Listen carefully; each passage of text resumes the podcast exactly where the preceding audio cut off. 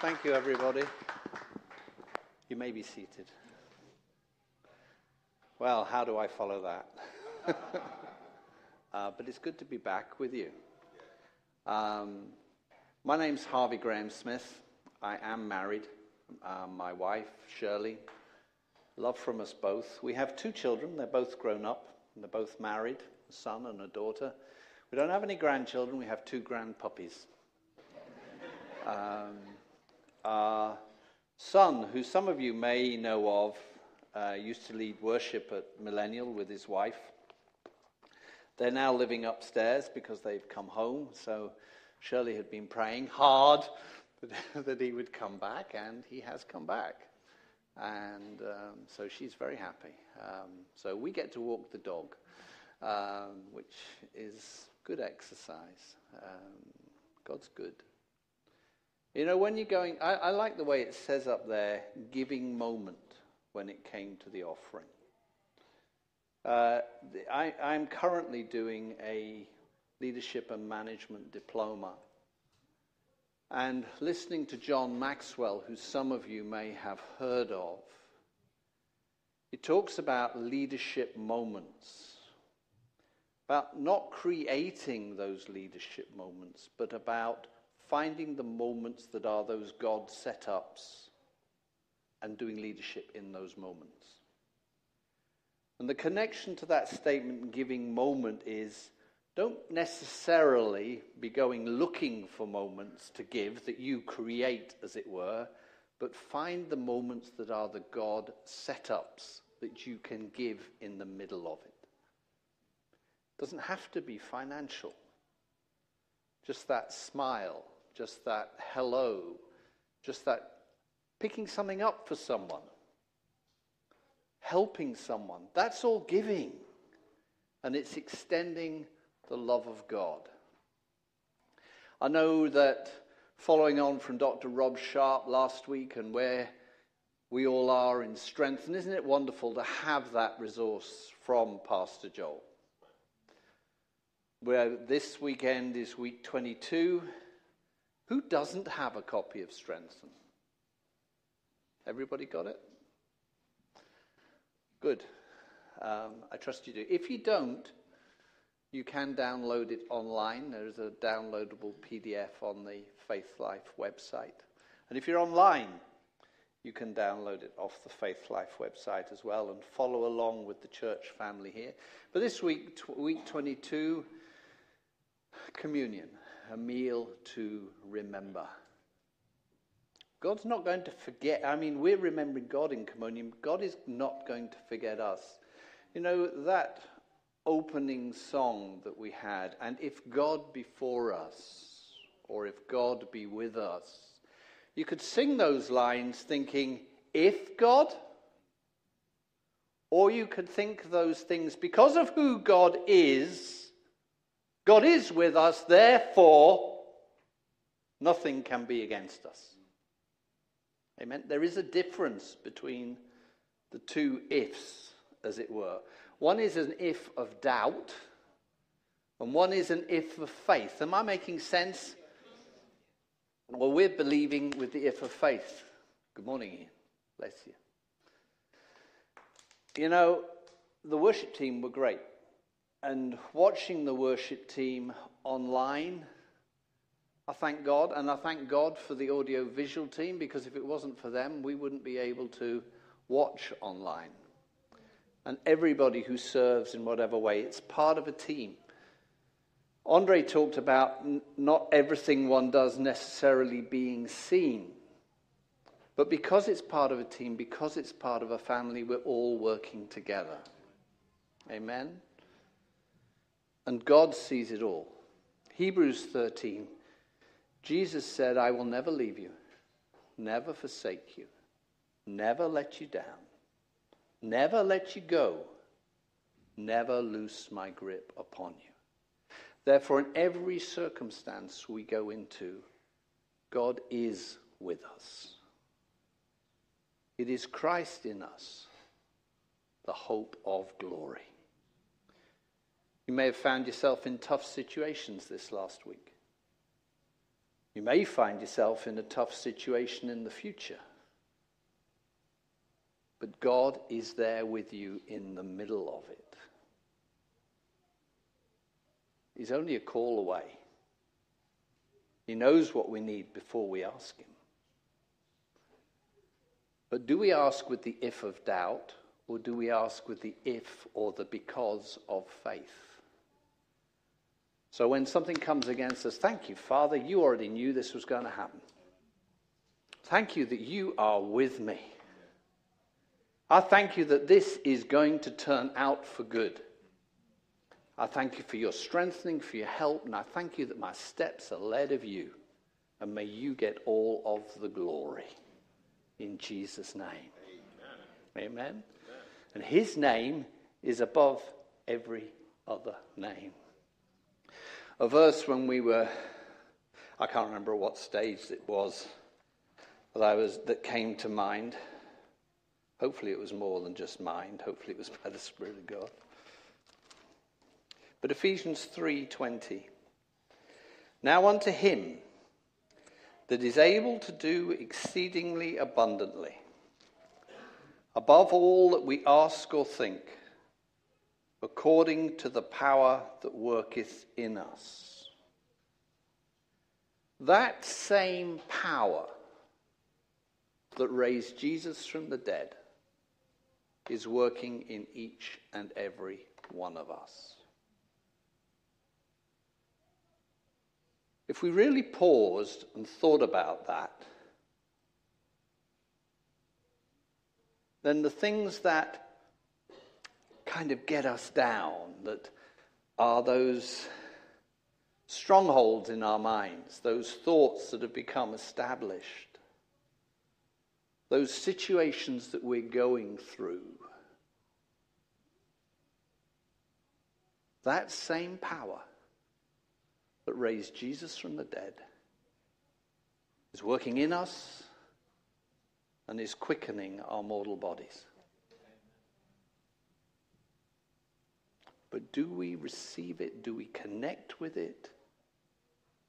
Do we allow it to work? Now we can read this verse.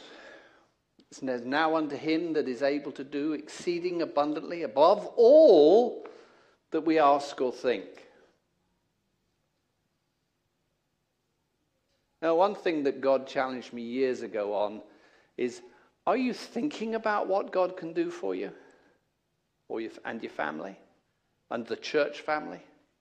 Are you asking God to do things for you and for the church family in faith, according to his word? Because if we're not asking him, he doesn't have to do very much for it to be exceeding abundantly.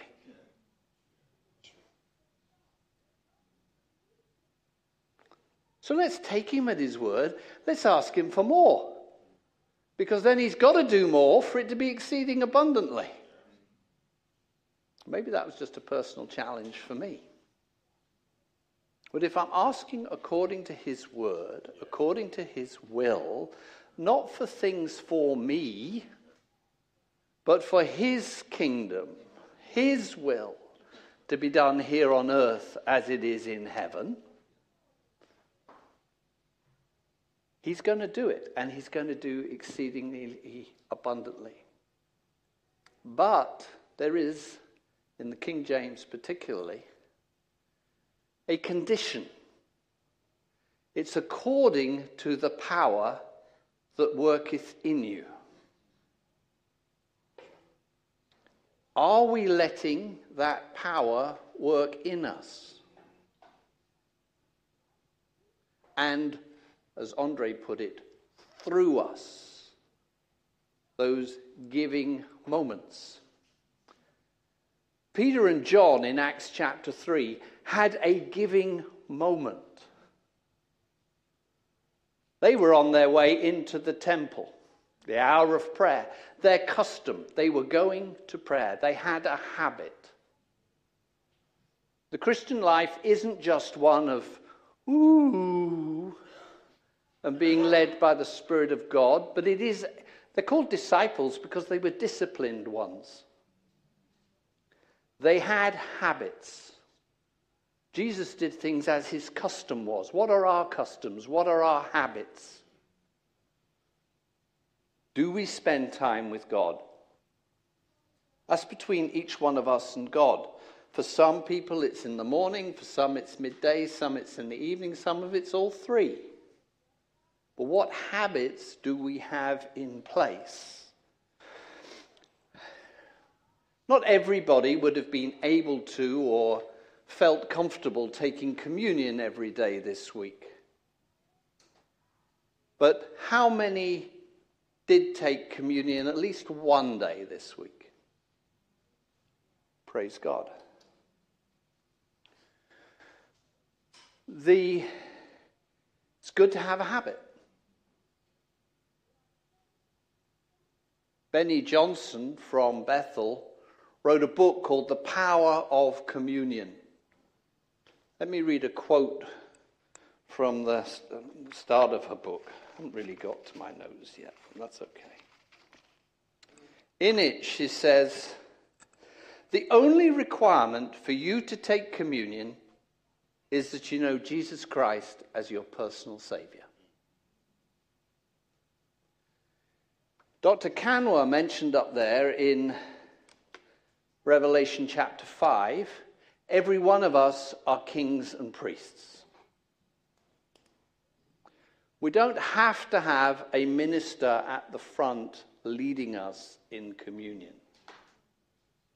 We can have our own moments of communion, personally, as a family.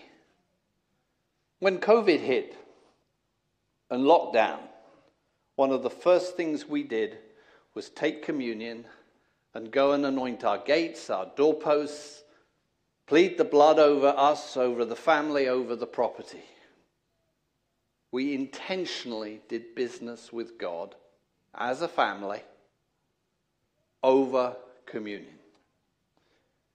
Perry Stone calls it the meal that heals.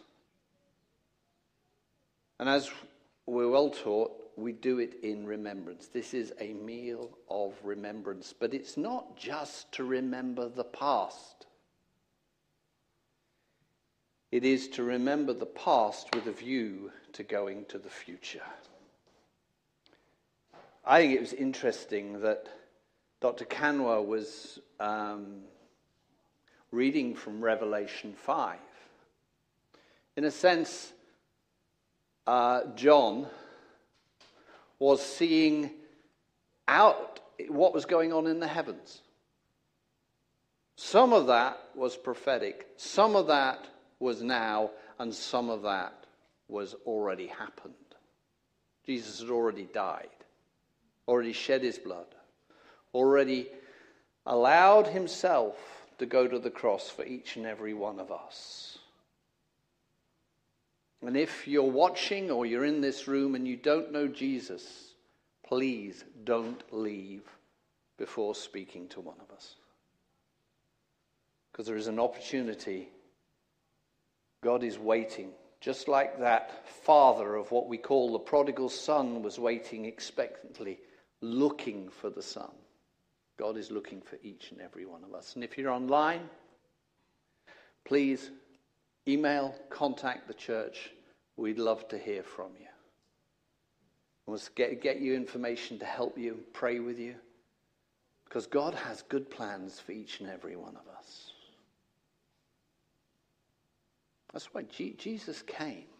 I am come, that you might have life. John ten verse ten. And that you might have it more abundantly. To me, John ten ten is kind of black and white. The thief cometh not but for to steal, to kill, and destroy. So anything that steals, anything that kills, anything that destroys, that's not of God. Now, you may call that simplistic, but works for me. So I'm not going to allow anything that steals, kills, or destroys, even my own stupidity. Anybody else in here ever done things that you know are not God, but you put my own will on it, as it were, and it steals, it kills, and destroys? But Jesus came that we might have life in abundance to the full till it overflows. So maybe you're in this room and you're just getting by. Well, praise God, you're getting by. But that isn't the best that God has for us, because it's in abundance to the full till it overflows. Because he has blessed us to be a blessing to others. And Proverbs ten verse twenty-two, the blessing of the Lord makes truly rich and adds no sorrow. And in the Amplified it says, neither does toiling increase it. It's not by our own works. And when it comes to communion, we don't make ourselves worthy to take communion. It's very important, because we can kind of get hung up on those verses in First Corinthians eleven that says, make sure you take it worthily. Well, we don't necessarily feel worthy. Feeling's got nothing to do with it. Jesus died for us, paid the price, shed his blood. If we've made him Lord of our lives, if we've asked God to forgive us of the sin of not believing in his Son, we're adopted into his family, we're his children, he has made us worthy. Even if you spoke a bad word to your wife this morning, or your wife spoke a bad word to you. Slightly irritable, you're slightly cross, you, sh- you snapped at the children on the way into church. We're still worthy. We can still take communion. Hallelujah. There are times, yes, that we need to ask God to forgive us, but praise God, if we confess our sins, First John one nine, he is faithful and just to forgive us our sins and to cleanse us from all unrighteousness. There are times that Holy Spirit may prompt us to go to someone and ask them to forgive us for something we've done. But make sure that's the leading of Holy Spirit.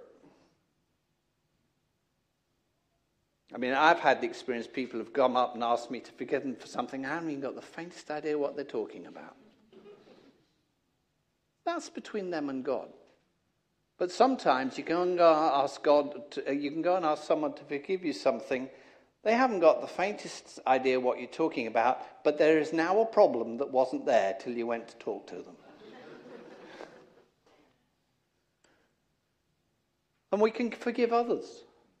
There are times we have to do business before we can take communion, but more often than not, we're dealing with a feeling. It's either from our flesh, from tradition, or from things of the enemy that is trying to stop us partaking of communion and positioning ourselves to take that communion. Does that make sense to you?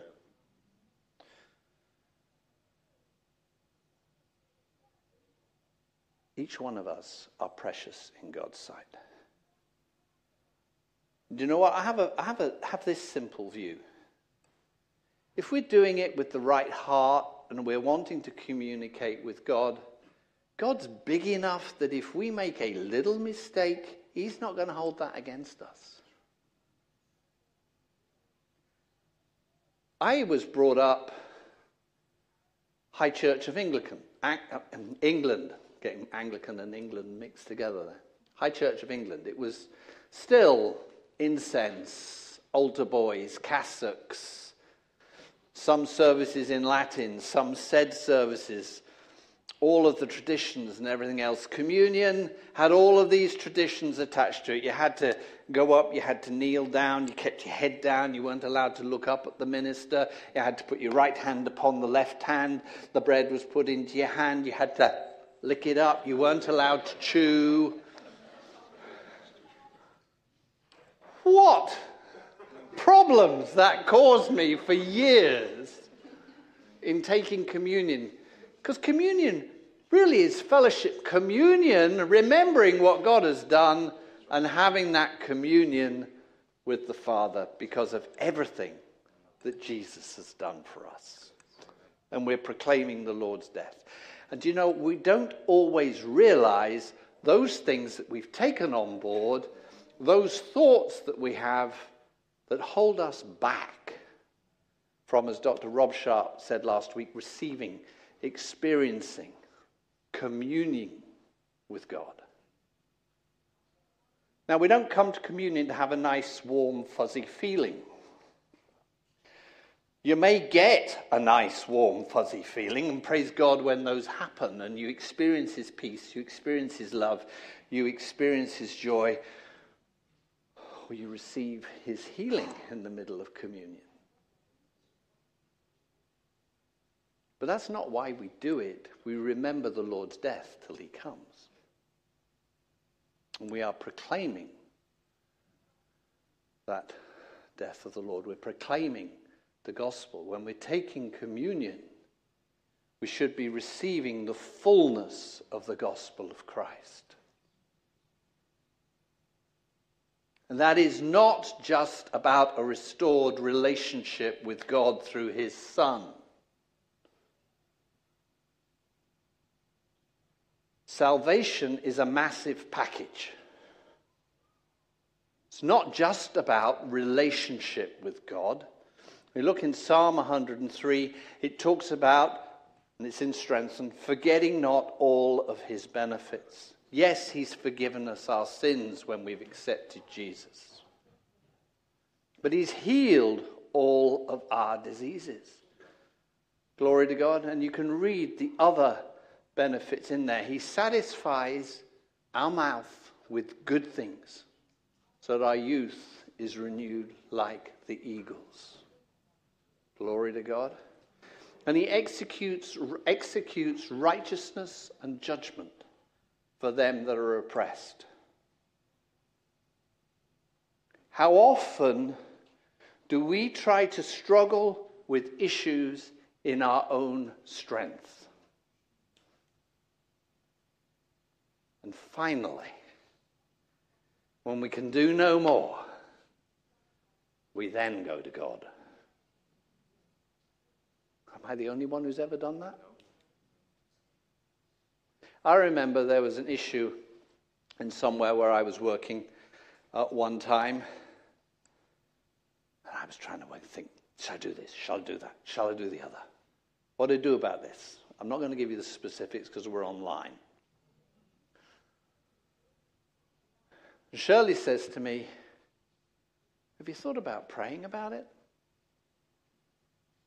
Um, no. So Shirley and I agreed. We prayed, continued to pray. Within a week, the person left the job. God sorted the issue out. As I say, I don't can't go into the specifics of it. It's not appropriate. But God sorted the thing out. Let's take those things to God. Yeah, he has good plans for that person. Um, but let's not deal with those things on our own. He's able to do exceeding abundantly.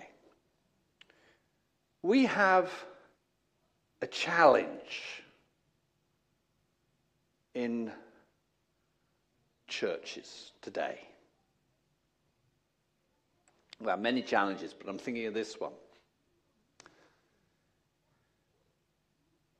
Who is looking for those moments where you want to have those instants with God in the same way as the man who would beg alms at Acts chapter three, who I mentioned a moment ago, had an encounter through Peter and John, and in an instant was changed and was able to go walking, leaping, and praising God into the temple. We kind of, yes, press towards that, and that's good.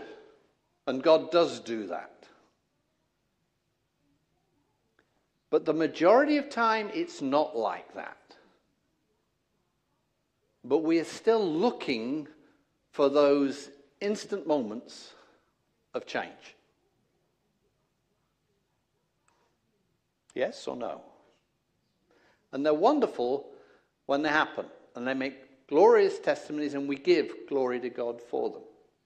But particularly when it involves our thinking, when it involves our way of doing things, it's not an instant moment that switches us from one way to another way. It can happen. Praise God when it does, don't get me wrong. But more often than not, it's repeated little things that are going to change us from doing things one way to doing them God's way.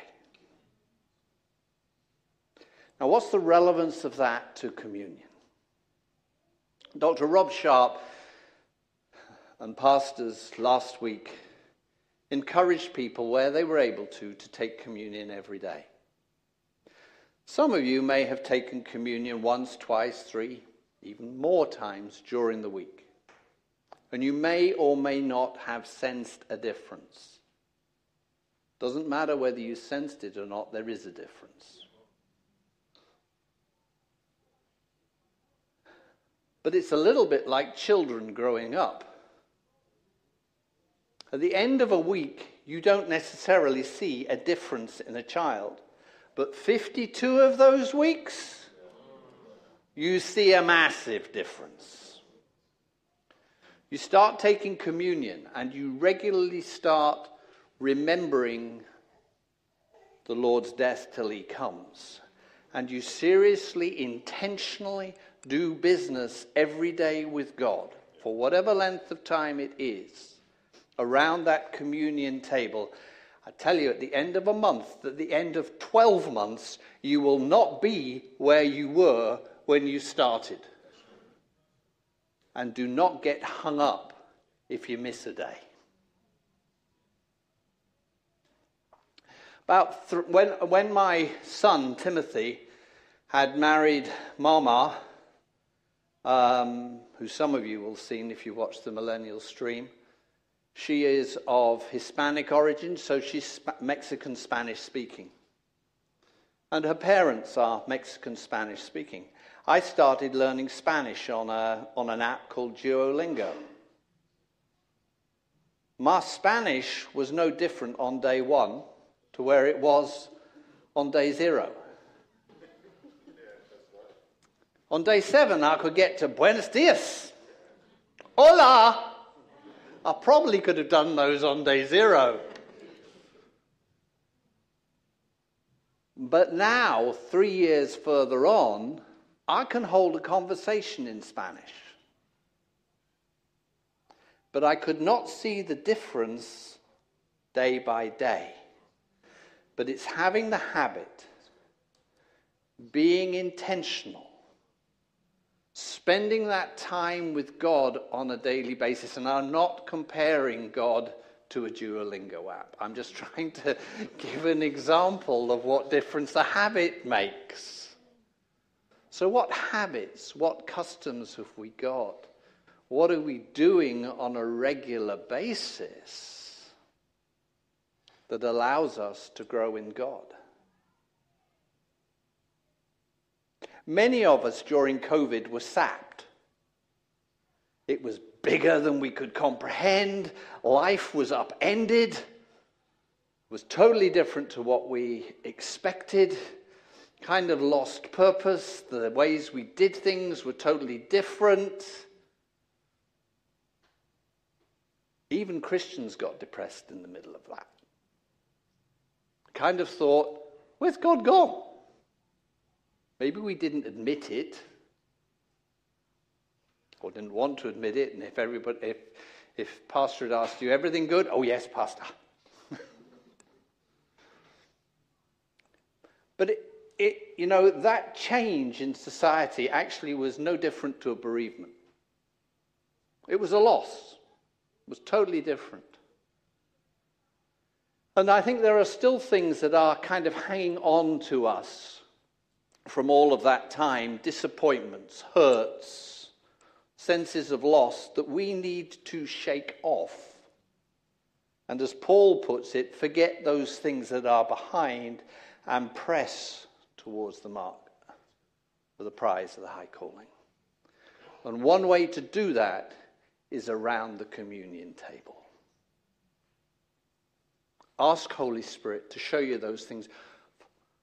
Father, I ask in Jesus' name, would you show me what I'm still holding on to that is holding me back? And I ask you to help me to release that, to let it go. And I thank you for your help in stepping away from this. In Romans chapter twelve, verse one and two, it says, I beseech you therefore, brethren, by the mercies of God, that you present your bodies a living sacrifice, holy, acceptable unto God, which is your reasonable service. It's interesting that presenting our bodies to God, which we can do when we come to communion, is our reasonable or acceptable service. And then in verse two, it's Romans twelve, verse one and two. And then in Romans twelve, verse two, and be ye not conformed to this world, but ye be ye transformed by the renewing of your mind, that you may prove what is that good and acceptable and perfect will of God. To me, that speaks of kind of the, the parallel of the thirty, sixty, and one hundred fold. The good, thirty. Do we camp out at the good? The acceptable, the sixty. The perfect, the one hundred. The problem is we can think, oh, this is good. We don't realize that there's even more in God. We put up with little things. There's a story that a man who you've heard of, Kenneth Hagin Senior, used to tell of um, a woman at a bus stop, and he was sitting watching, and she was going to take the bus, and the dog was following her, and she was speaking politely to the dog and telling the dog to run on home. But it wasn't till she raised her voice, took her stand of authority, and shouted at the dog that the dog turned and tail, turned and went. And there are times that we put up with those situations, and we talk politely to those situations, even if we talk to them at all. We're to speak to those mountains. Not talk about them, speak to them.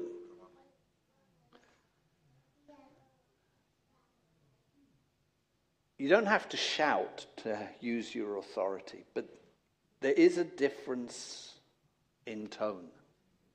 Our children growing up knew when we were kind of being tolerant of their behavior, even though we might be saying one thing, and the time that we were serious. I certainly knew it with my parents. We all experienced that. You knew, I've reached the line. I can't push it any further. And we, we, but we can accept situations. We don't have to. And I think one of the things is we can ask God when we're at that communion table, God, what have I been putting up with that I really don't have to put up with, that's not your will for my life, or not your will for our family's life, or not your will for faith life? And we can do business with God. Harrogate's been mentioned a number of times. I wanted to open with this thought, but I'm going to say it now. In, in First Samuel chapter thirty, there's an account where David and his men come back to Ziklag. And Ziklag has been, which is where their families were, all their goods were, has been attacked. Things have been stolen, families have been stolen. David encourages himself in the Lord.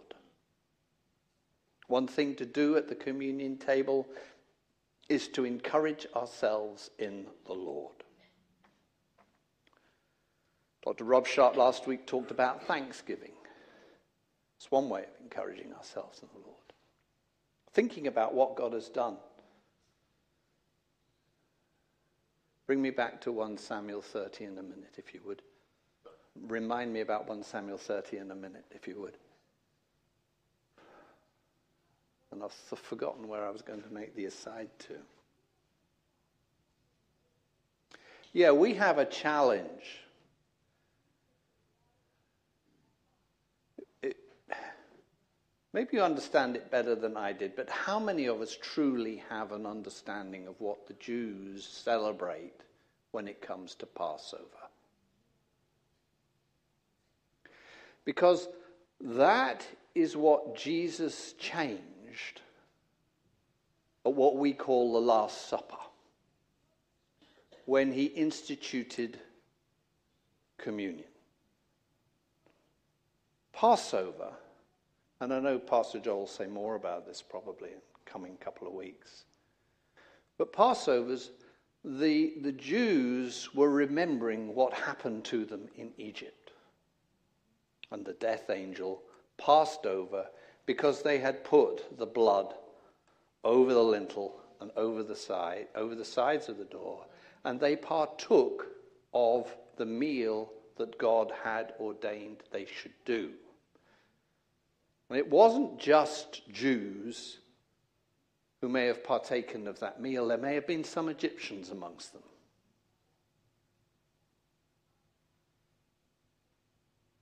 That blood availed much. How much more will the blood of Jesus avail for us? And that's what the Jews remembered at Passover. But you think about what they were going through in Egypt at the time. There'd been nine plagues already, and Pharaoh hadn't let them go. The problem of oppression, being held captive, nine times God had intervened, but they hadn't been let go. And yes, there were murmurings going on. People spoke against Moses. But when it came to the Passover, they came out healthy and whole and with goods given to them by the Egyptians. How much more should we have through communion? Glory to God. Amen. Hallelujah. Thank you, Father. Thank you for revelation. Thank you for wisdom. Father, we ask you forgiveness for where we have li- lived below everything that Jesus has done for us. We thank you for your help, Father, into stepping into everything that Jesus provided for us, that we would walk in that fullness of your goodness towards us, and that we would be a blessing to those around us, that people would see the love of God, that people would be delivered, people set free, people provided for, people encountering you, making Jesus Lord of their lives, in Jesus' name. Glory to God. But back to First Samuel thirty. So there at Ziklag, David's encouraged himself in the Lord. And they decide to pursue. And they get to a brook. And some of the group who are pursuing are tired. Don't have the energy to go on. And they leave them at the brook, and the rest go on. And they overcome, and they get back their goods, and they get back their people. God gives them the victory. And then when they're going back, they get back to this group that they've left, left at the brook. You know the account. They get back to the group, and some of the group effectively say, I'm paraphrasing, we've done all the hard work, why should they have any of it? And there's a principle expressed through David. No, they looked after the stuff.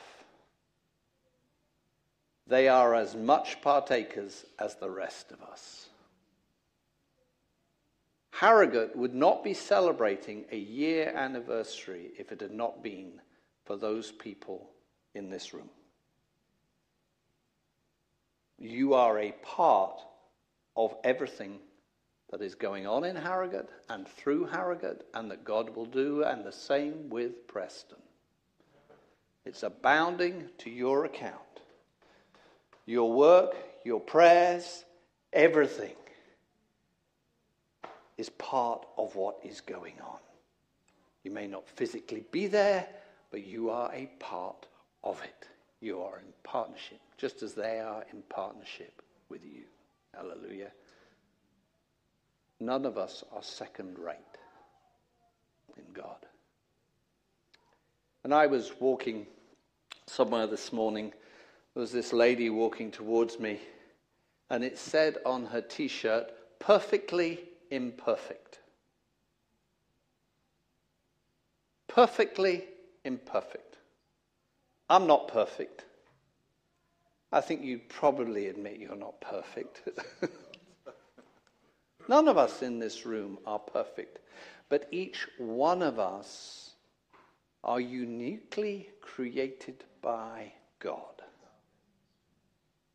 We may be being transformed into the image of Christ. Well, we're all being transformed into his image. All of us are on a journey. Some of us are at different stages of that journey. But we are perfectly imperfect. If we are blood brought, blood washed, blood bought children of Almighty God.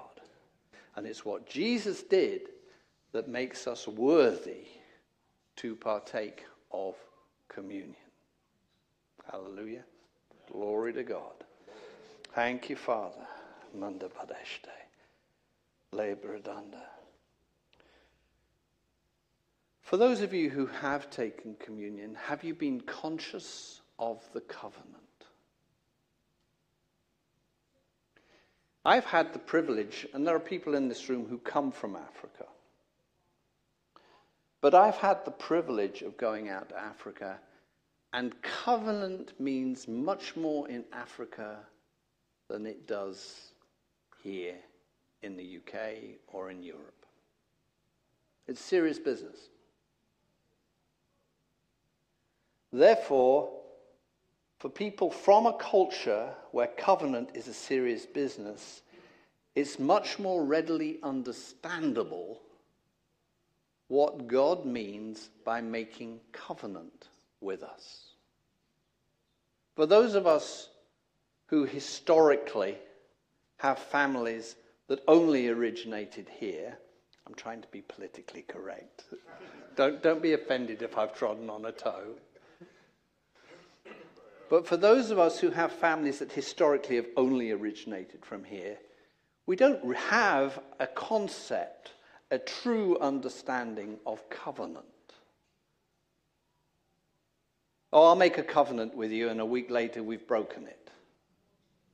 That's not covenant. Numbers twenty-three, I think it's verse nineteen, God is not a man that he should lie. God doesn't lie. It says in Psalms, my covenant will I not break, nor alter that which is come out of my mouth. Many of us have had experiences with people who would have labeled themselves Christians, or we may have thought they're Christians, but they've changed their words, they've changed their actions, they've let us down, but God will never let us down. And God will never change. He keeps his covenant. He keeps his word. Hallelujah. Amen. And he's paid the price. Let's turn to Matthew eleven. I have been speaking quotes from the Bible. But in Matthew chapter eleven,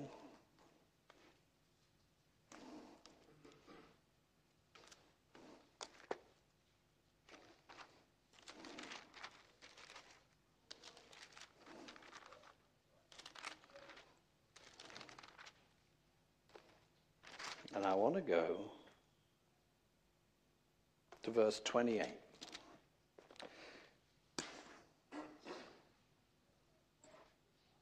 I want to encourage you, if you're partaking of communion as an individual, as a family, and there's no, or even as a small group or few families together, and do it as Holy Spirit leads you. But why wait on his nudging? You have a communion meal you can partake of. And if we make it a habit, if daily we're doing it, or if regularly we're doing it and we're gradually being changed, our lives will become different. But if we partake of it at a time that we're not desperately seeking breakthroughs from God, it's going to build something in us that then when the challenge comes, we've got something to draw on. We can get into that presence of God. You think about in the natural. If I only came and talked to Andre every time there's a problem, there really is no relationship for him to be giving me help. Yes? But if I've spent time with him, I've got to know him, he's got to know me. Now when a challenge comes, as brothers together in the Lord, we address this challenge. No different with God. Though it's more about that transforming of my mind. And that word transform is metamorpho, from which we get the word metamorphosis. And the production of a butterfly or the production of a frog is a process that takes a period of time.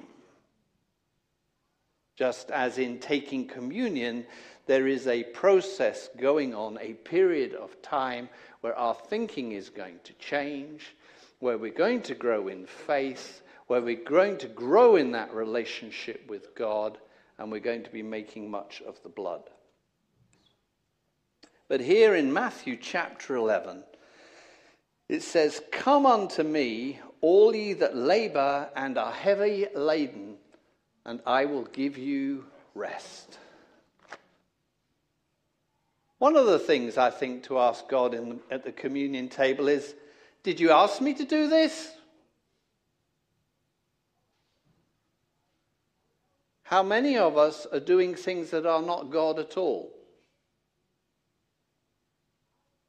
And then we wonder why God isn't helping us in the middle of them. I'm not talking about serving in the church or whatever, but I'm talking about our personal lives. Are we doing things that are not God? So we get heavy laden. "And I will give you rest. Take my yoke upon you and learn of me. For I am meek and lowly in heart, and ye shall find rest unto your souls. For my yoke is easy and my burden is light." If things are heavy, if things are difficult, ask God for his wisdom. James one verse five.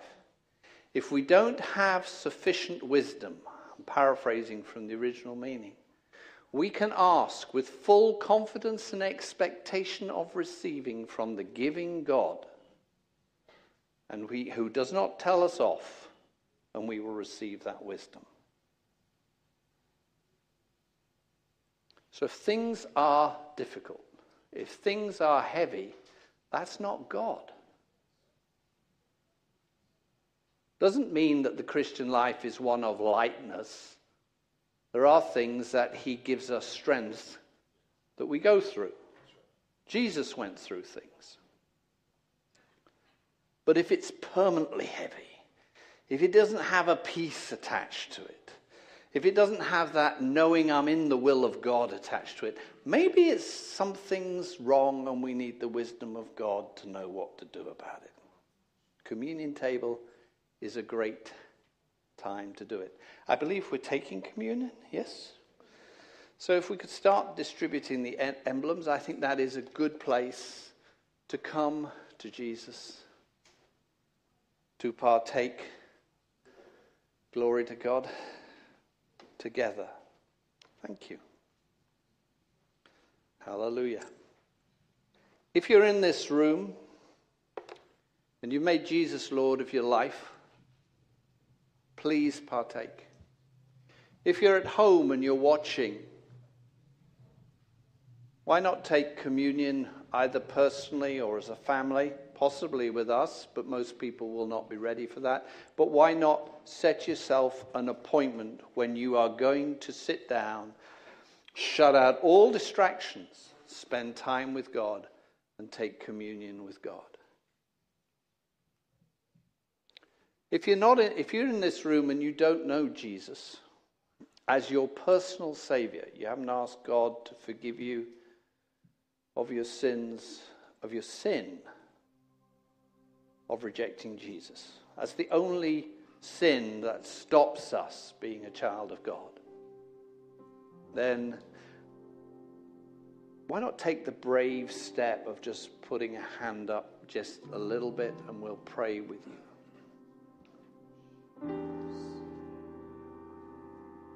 And if you're applied to you online, then please contact the ministry. If you're in this room and you are a child of God or you've made a commitment at one time, and to put it into Christian jargonese, you've backslidden, or you're not on fire the way you used to be, or you feel as if you're not worthy, though you truly are worthy. And I'm just going to pray a prayer. Join in where you are. Father, you know the state of each of our hearts. You know the state of each of our lives. We rededicate ourselves to you. We thank you that Jesus is Lord of our lives. I ask, Father, in Jesus' name, for fresh breath of Holy Spirit in our lives. Fresh fire. That we would go from this place having had a fresh encounter with you, knowing that we are your children, accepted in Jesus, knowing your love towards us, knowing that you have made us worthy to partake of this covenant meal. I thank you for those wraparound arms of love. I thank you for your presence in this place. I thank you for your touch upon each and every person in this place and online right now. We worship you, glorify you, we honor you, and we exalt you in Jesus' name. And you know, if you're partaking of communion as a family and your children have made Jesus Lord of their lives, they may not have ticked your boxes, my boxes, that they don't understand Jesus in the way we do, but Jesus said, suffer the little children to come to me. If they've done it with their understanding, involve them in communion. Train them up in the way they should go, it says in Proverbs twenty-two six, and when they're old, they'll not depart from it. There's a promise in there that if you've trained up your children to stand on, but involve them in communion. Help them create that habit. And the more we do it individually, partaking of communion, then when we come like this to partake of it corporately, the more God will move amongst us. Because we'll be dwelling together in unity. There the Lord commands the blessing. You know, there are various sections of Scripture we can turn to, but I'm going to turn to that one that was referred to. It's referred to in Strengthen. It's referred to last week by Doctor Rob Sharp in 1 First Corinthians eleven. I'm not going to unpack it. Hallelujah. Starting at verse twenty-three. For I received from the Lord himself that which I passed on to you. It was given to me personally, I'm reading from the Amplified, that the Lord Jesus, on the night when he was treacherously delivered up, and while his betrayal was in progress, took bread. Let me just add this thought about the children. You ever thought about the disciples? They reckon that John, who Doctor Canwa was quoting from Revelation chapter five, John wrote, got the revelation of Christ. They reckon he was about fifteen, sixteen. Don't write the youth off. Involve them. John was able to lie on the master's chest. Had a relationship.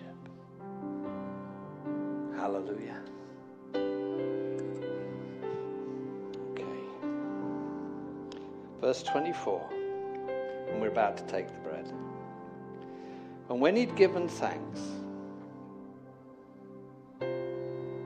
he broke it and said, "Take, eat. This is my body, which is broken for you. Do this to call me affectionately to remembrance." Similarly, when the supper was ended, he took the cup also, saying, "This cup is the new covenant, ratified and established in my blood. Do this as often as you drink it, to call me affectionately to remembrance. For every time you eat this bread and drink this cup, you are representing and signifying and proclaiming the fact of the Lord's death until he comes again. So then, whoever eats the bread or drinks the cup of the Lord in a way that's unworthy of him will be guilty of profaning and sinning against the body and blood of the Lord. Let a man thoroughly examine himself, and only when he has done so should he eat of the bread and drink of the cup. For anyone who eats and drinks without discriminating and recognizing with due appreciation that it is Christ's body, eats and drinks a sentence, a verdict of judgment upon himself." Oh, we've prayed. We've examined ourselves. We're making much of the blood. We're not coming because of anything we've done, but because of everything he's done. So, Father, we thank you for these emblems now. We thank you for Jesus. I thank you for his body that was broken for us. And as we take partake of the bread now, we break it. And I thank you, Father, for every person in here, that they receive fresh revelation of what Jesus provided for them, and that we receive those benefits in Jesus' name. Please go ahead and partake of the bread.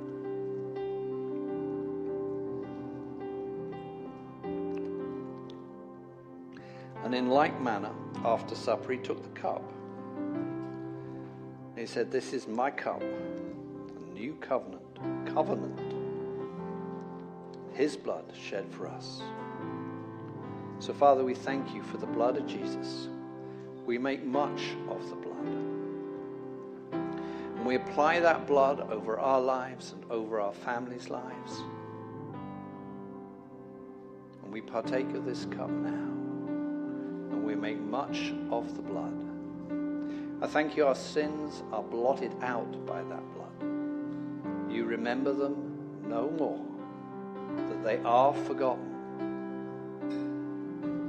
And I thank you that we are transformed by the renewing of our minds. In Jesus' name, amen.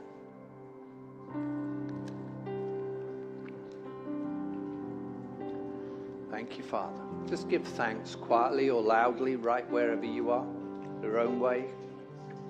Thank you, Father. We praise you, we worship you, we give you glory.